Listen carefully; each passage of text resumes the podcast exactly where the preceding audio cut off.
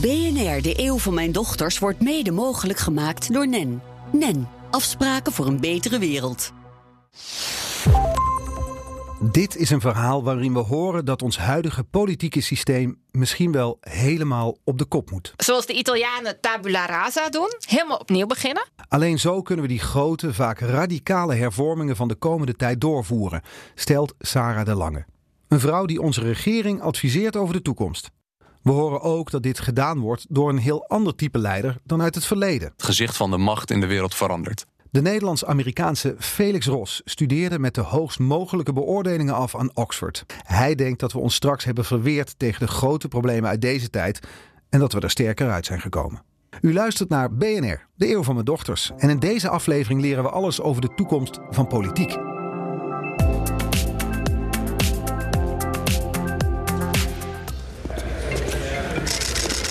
Het debat is net geschorst. Minister-president Puk Royakkers, hier BNR. Mevrouw Royakkers. Goedemiddag. We hebben een lopende crisis aan de hand. Hoe gaat u het fileprobleem op de L364 aanpakken? Mijn Keesje. Mijn tweelingdochters Puk en Keesje zijn 2,5 jaar oud. Het zijn kinderen van de 21ste eeuw. Een eeuw waarin alles in beweging is. We leven niet in een tijdperk van verandering, maar in een verandering van tijdperk. Dit is de eeuw van mijn dochters. Sarah Lange, hoogleraar politicologie aan de UvA, waar ik vooral uh, de opkomst van het populisme en de transformatie van de West-Europese politiek bestudeer.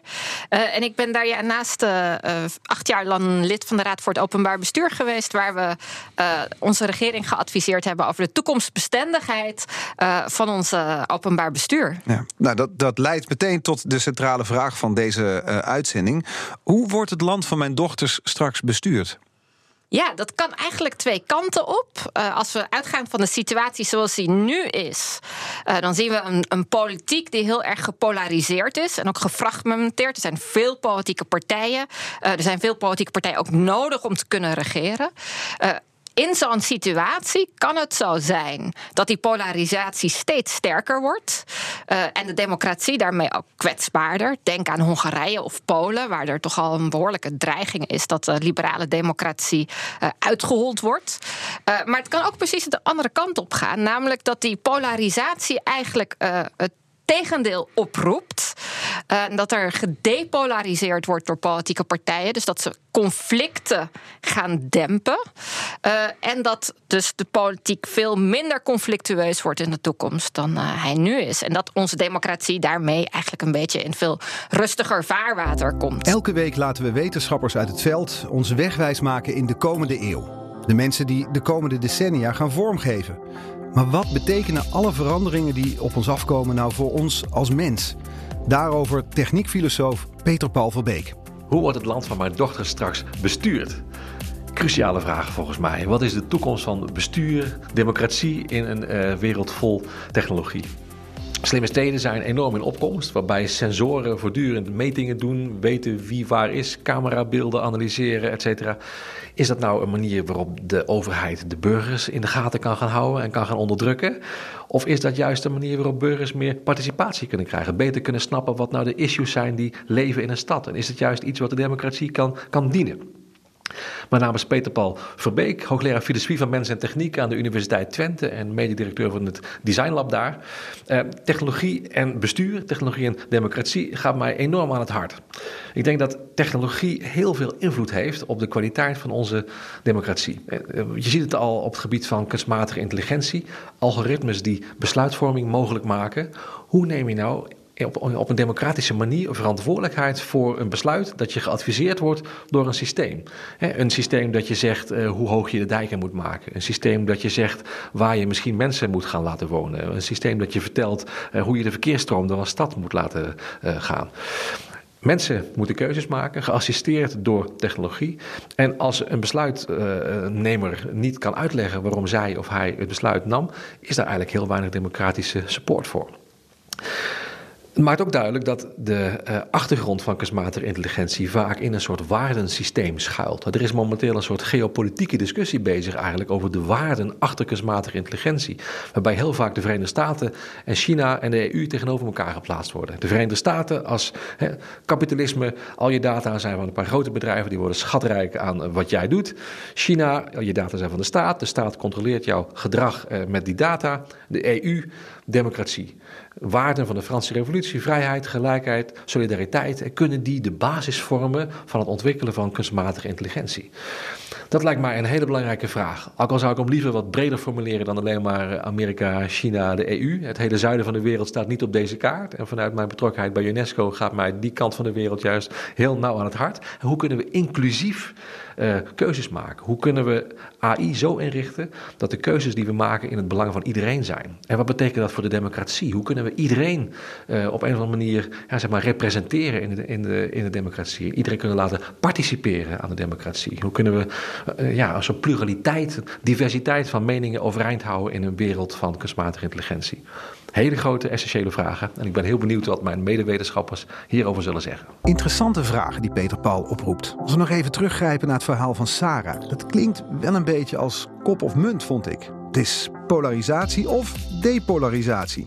Zien we ook als we terugkijken in de geschiedenis. Want je kan natuurlijk nooit iets uh, zeggen over de toekomst door niet ook terug te kijken over hoe het geweest is. Die polarisatie en die depolarisatie, dat is eigenlijk een golfbeweging in de politiek. Uh, we hebben periodes gekend waarin de Nederlandse politiek heel uh, ja, tam eigenlijk was. Waarin er heel makkelijk samengewerkt was. Weinig thema's waren waarover er echt gestreden werd.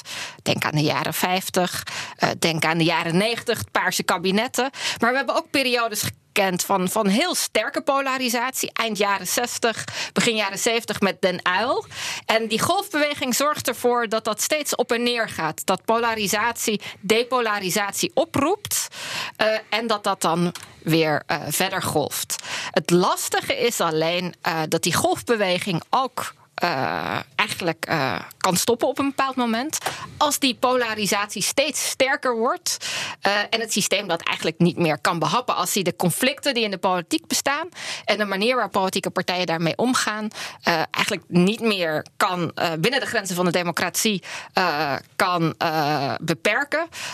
dan klapt het systeem? Dan klapt het systeem. Dat kan. Het is niet zo dat er een vast ritme in zit. Dat je kunt zeggen, om de 20 jaar zijn we gepolariseerd en daarna weer niet. Het is niet een soort vast, vaste nee, dans die we met z'n allen het is, maken. Het is niet zo duidelijk afgebakend.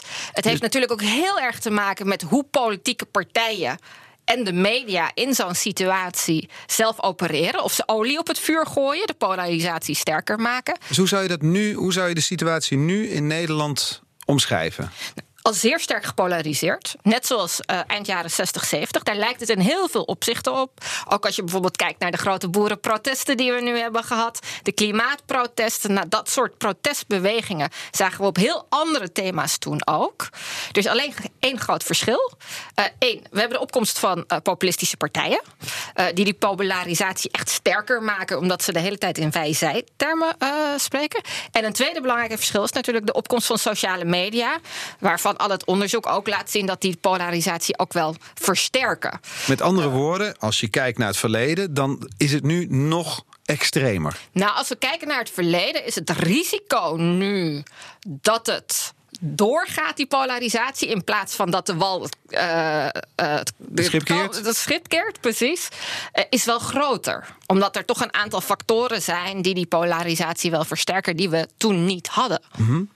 En, en dat is ook natuurlijk wat je in Hongarije en Polen ziet. Uh, dat daar die democratie niet bestand is tegen die uitdaging. En dat politieke partijen langzaam die democratie ook beginnen uit te hollen. Als ik dan maar even nadenk over mijn dochters en ik zie die polarisatie die Sarah beschrijft binnen de politiek, dan zie ik niet snel een omkering daarin. Je hebt daarnaast ook conflicten en compromissen nodig om een land te besturen. Hoe zal dat straks gaan? Nou, het betekent, denk ik, dat we toch moeten gaan nadenken over democratische hervormingen. Wat voor politiek systeem hebben we nodig om een gepolariseerde samenleving te kunnen besturen. Want dat blijven nog wel even, die gepolariseerde samenleving. Als die politieke partijen inderdaad daar niet anders mee omgaan. Uh, en de kiezers dat ook niet accepteren. uh, dan verwacht ik wel dat het de komende jaren zo blijft. Uh, dat is niet 1, 2, 3 verdwenen.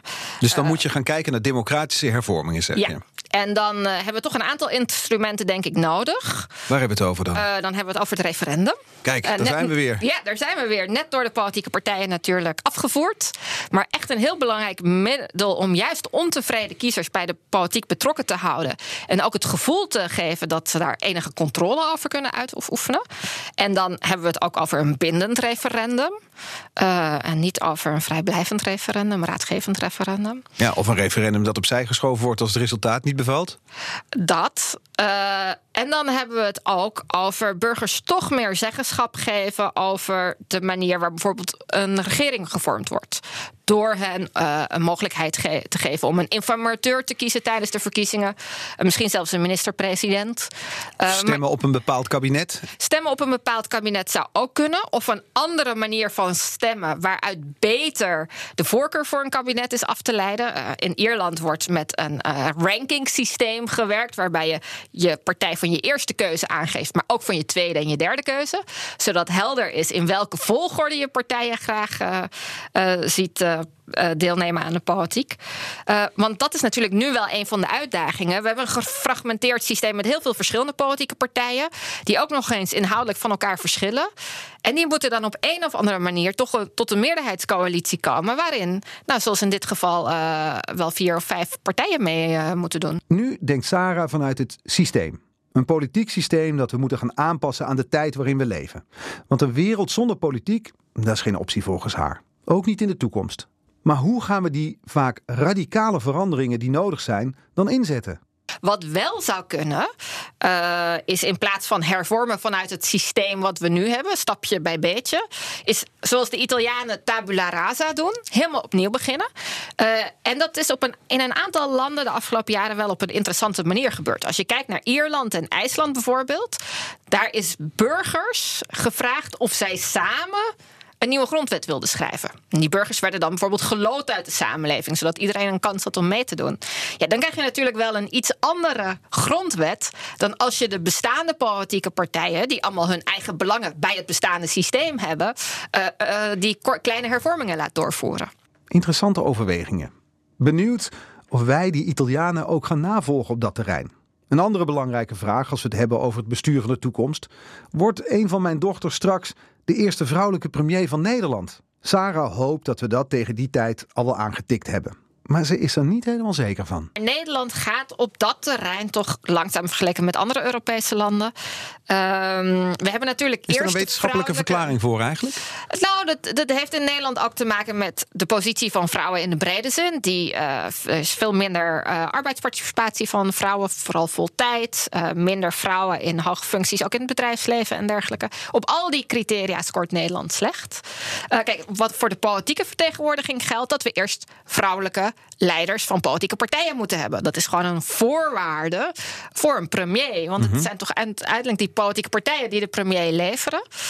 Uh, en ook daar zijn we nog niet heel ver. Het gaat echt nog wel even duren dus. Het gaat echt nog wel even duren. Tenzij we in een heel lastig pakket komen. Kijk naar België, onze zuiderburen.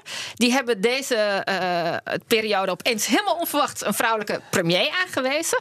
En waarom is dat? Uh, omdat als het echt lastig is en er een heel hoog afbreukrisico is. Dan denk je, die mannen, we schuiven het even door. We, wij laten het. Ik ga me hier niet aan wagen. Stel dat je en dan heeft vrouw opeens een kans. Ja, ja, wat zijn we toch lafbekken als mannen? Eigenlijk wel een klein beetje. Ja. U luistert naar BNR, de eeuw van mijn dochters. En in deze aflevering leren we alles over de toekomst van politiek. Ik zou het toch mooi vinden. Gepaste trots. Minister-president Puk of Keesje Rooijakkers. Felix Klos, historicus en speechschrijver van D66, heeft maar één woord nodig om de huidige politieke situatie te beschrijven. Uh, gespannen. Uh, het politieke speelveld, uh, als, ik, als ik in Nederland begin, staat druk op. we hebben krachten van, van rechts en van links die het midden uitdagen.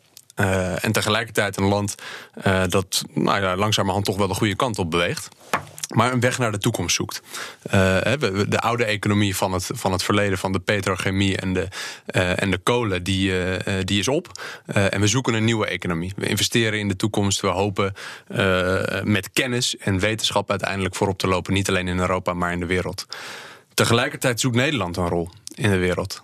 we zijn onderdeel van een unie die zeer succesvol is en waar democratie uh, en liberaal denken uh, het een stuk beter doet dan in heel veel andere landen in de wereld. Maar tegelijkertijd uh, kijken we naar onze Britse vrienden, die historisch gezien zeer belangrijk voor ons zijn, en die scheiden zich af van diezelfde Unie. We kijken naar onze Amerikaanse vrienden, die ons hebben bevrijd in de Tweede Wereldoorlog, die zich afscheiden van de hele internationale wereldorde. We worden bedreigd in energiepolitiek door Vladimir Poetin, die zomaar de gaskraan dicht kan draaien. En China heeft nu een leider die zichzelf ongeveer voor het leven heeft uitgeroepen en handelsoorlog ontketend. Wat allemaal zeer kwetsbaar is voor de Nederlandse economie en politiek. Dus ik ben niet pessimistisch, maar ik zie wel dat er druk op staat. Even vanuit het Europees standpunt kijken. Uh, dan denk ik uh, dat we aan het eind van een hele lange golf zitten uh, van vrede en welvarendheid, waar we nu een keuze moeten maken of we die willen vasthouden door op dezelfde weg door te gaan, door de liberale democratie te omarmen en te versterken. Of dat we zeggen, we willen een ander model van besturen. Autocratie bijvoorbeeld, zoals ze in China hebben. En de Verenigde Staten en Groot-Brittannië, en dat doet mij heel veel pijn, lijken die kant op te bewegen. Dus we zitten op een punt waarin we moeten erkennen dat er alternatieven zijn voor wat we in de afgelopen 70 jaar hebben gedaan.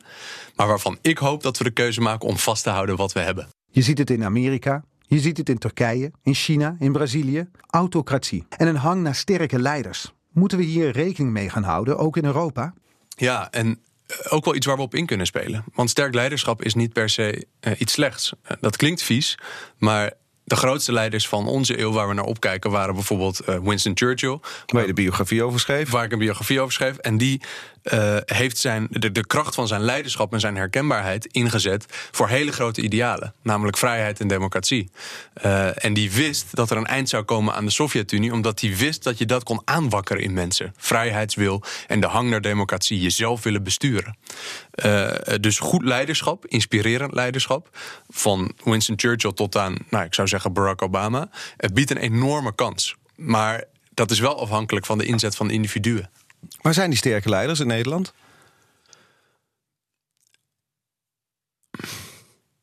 Ik denk dat we in Nederland een, een probleem hebben in de politiek. En namelijk dat we de uh, politiek zijn gaan zien uh, als iets wat te managen is. Waar je problemen hebt, zoals de stikstofcrisis of nou ja, ga maar, ga maar na hoe we transport willen indelen in Nederland.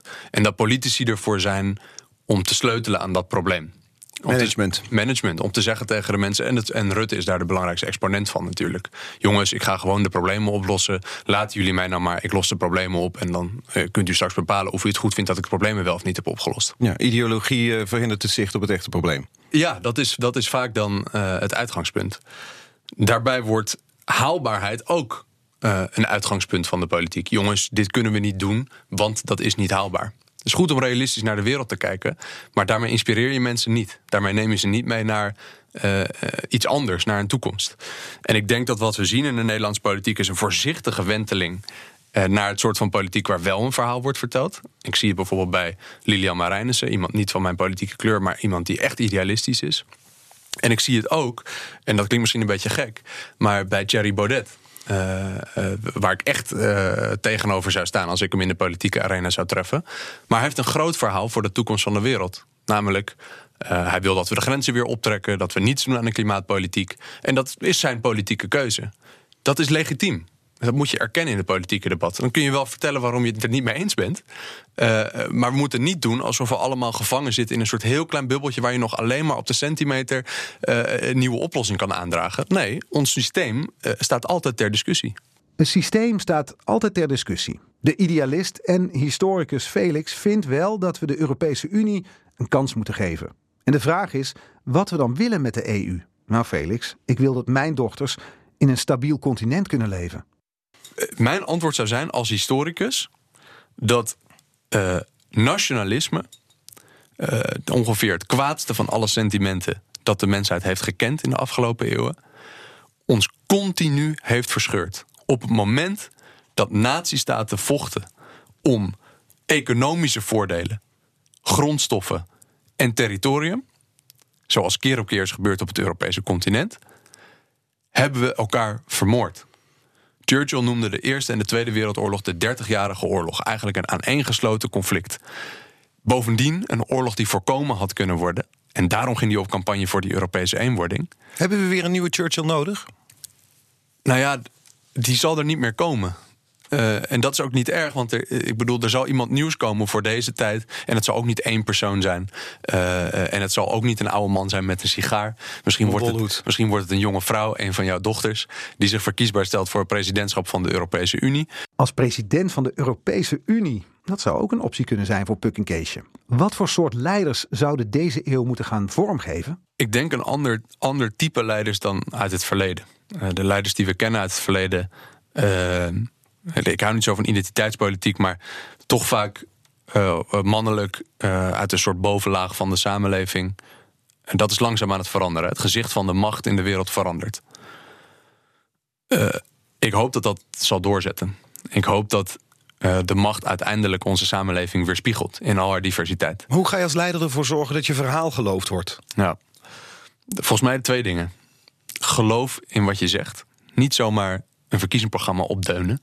Of uh, omdat je in je debatingclubje hebt geleerd dat het zo en zo moet. Of een speech voorlezen van je speechschrijver. Of een speech voorlezen van je speechschrijver. Dat doe je alleen als je daar zelf richting aan hebt gegeven. Want je kan niet alle woorden zelf op papier zetten. De grootste presidenten zoals uh, Churchill had af en toe wat hulp nodig en Kennedy ook. Maar de dingen zeggen die je gelooft. En dan komt het goed, want mensen zien dat in je ogen. En daarom uh, haal ik nog een keer het, het voorbeeld aan van, van Thierry Baudet. Want uh, die, die, die wint natuurlijk aan terrein in de Nederlandse politiek. Ik ben het valikant met hem oneens, maar ik zie in zijn ogen dat hij gelooft wat hij zegt. Ik ben het echt met hem oneens, maar hij gelooft wat hij zegt. En zolang politici van het midden, progressief of conservatief, uh, mensen voor de gek houden omdat ze eigenlijk een beetje binnen de beperkingen praten van wat ze wel of niet voor elkaar kunnen krijgen, zal hun verhaal niet worden geloofd en dan kun je ook nog wel eens een keer uitleggen dat het niet is gelukt. Hè? Niet alles hoeft te lukken. Maar dat is het lot van een politicus die in het midden zit omdat je nou eenmaal, je sluit daar de compromissen. Ja. Dus je zal altijd dus iets met moeten uitleggen. Net zoals de VVD nu met de rotmaatregelen om 100 te gaan rijden. Het moet, maar nou, je ziet ze ongelukkig het snel uitleggen. maar dat heeft iets heel eervols. Het heeft iets heel eervols om te kunnen zeggen... dit is wat ik wil. Uh, dit is wat andere partijen willen. Toen zijn we samen met elkaar gaan praten in de democratie die Nederland heet. Net als thuis of op de voetbalclub krijg je nooit 100% gelijk. Maar ik heb me ingezet voor wat ik wel kan krijgen. Ja, dat is de politiek van teleurstellingen en de politiek van teleurgestelde kiezers. Absoluut. En, en eh, volgens mij moet je daar. Uh... En dan is het makkelijk om je te wenden tot een politicus die die compromissen niet hoeft te sluiten, daarin te geloven. Nou, wat ook makkelijk is, is om je te wenden tot een politicus die dingen belooft die absoluut niet kunnen. Uh -huh. uh, terug naar de gulden. Ja, oké, is een alternatief, maar er wordt niet bij verteld wat dat ons kost. Is de tijd van achterkamertjespolitiek, waarin dingen beklonken worden, is die voorbij later deze eeuw? Je zult altijd achterkamertjes houden. Uh, hoe groter het licht van de transparantie, hoe langer de schaduw van, uh, uh, van de achterkamers waarin beslissingen worden genomen. Hoe groter het licht van hoe de transparantie, hoe langer de schaduw van de achterkamers. Ja, het is, een, het is een gevaar dat transparantie altijd in zich draagt. Als je uh, bijvoorbeeld wil dat de kamer waar alles wordt besloten, eh, stel dat dat deze kamer zou zijn met vier stoelen erin, dat er één camera wordt opgehangen waar je altijd zou kunnen zien wat er wordt gezegd. Ik denk dat dat mensen heel erg aanspreekt, dat hun politiek leiders op die manier kunnen worden gecontroleerd. Dan zullen die politiek leiders nooit meer in die kamer zeggen eh, wat ze echt bedoelen. Dan zullen ze een keldertje zoeken om dat een keer echt tegen elkaar te zeggen. En dus ik vind dat je daar ook realistisch mee moet omgaan. Transparantie is goed. Uh, er moet wat worden uitgelegd aan het einde van de dag. Maar er moet ook een deal gesloten kunnen worden, zeker in Nederland. Een land van minderheden, mm uh, land van individuen, waar uiteindelijk iedereen iets zal moeten inleveren om tot iets te komen. Die achterkamertjes, die blijven dus. Als we de lijnen uit het verleden doortrekken, hoe zou Felix dan, tot slot, de toestand van de wereld in de komende eeuw omschrijven? Als een, uh, een historicus terugkijkt, een historicus uit de 22e eeuw op de 21e eeuw, uh, dan denk ik dat we een aantal belangrijke vragen hebben beantwoord. Namelijk het klimaatprobleem. Uh, ik ben optimistisch en positief dat wij als Nederlanders en Europeanen de technologie eh, gaan vinden die ons uit deze crisis gaat redden en daarmee de wereld gaan leiden. Oké, is één. Twee is een antwoord op de grote beweging van de digitalisering. Namelijk, nu hebben bedrijven en staten veel te veel macht en controle over onze diepste geheimen. Die we continu in onze iPhones en onze computers typen. En ik denk dat we daar een antwoord op gaan vinden door samen te werken. Dat is twee. En drie, globalisering. De derde belangrijke beweging, denk ik, in de wereld. Uh, dat we steeds dichter bij elkaar komen. Dat we steeds meer afhankelijk van elkaar zijn. Dat heeft ook hele negatieve gevolgen gehad. Die drie vraagstukken gaan we tackelen Die in de drie- komende eeuw. Die drie vraagstukken gaan wij in de 21ste eeuw beantwoorden. Dat zal met horten en stoten gaan. Met heel veel pijn ook. En er gaan ook heel veel fouten worden gemaakt. Maar ik ben ervan overtuigd dat wij straks de kleinkinderen van die mensen. eh, eh, die in het café zeiden dat er weer een burgeroorlog nodig was. kunnen vertellen dat door goed politiek leiderschap. eh, door een saamhorigheid en een wil naar vrijheid en democratie. Dat wij ons straks hebben verweerd tegen de grote problemen van deze tijd. en dat we daar sterker uit zijn gekomen. Dat is eigenlijk wel een mooi einde van deze aflevering. Politiek gezien gaan we dus nog voor wat hete vuren staan. Maar uiteindelijk komen we sterker uit de strijd. Met in de komende eeuw een ander type leider. En misschien wel een tabula rasa als de Italianen. Oftewel, met een schone lei beginnen aan een nieuw systeem. Ik ben benieuwd en laat me graag leiden hierin.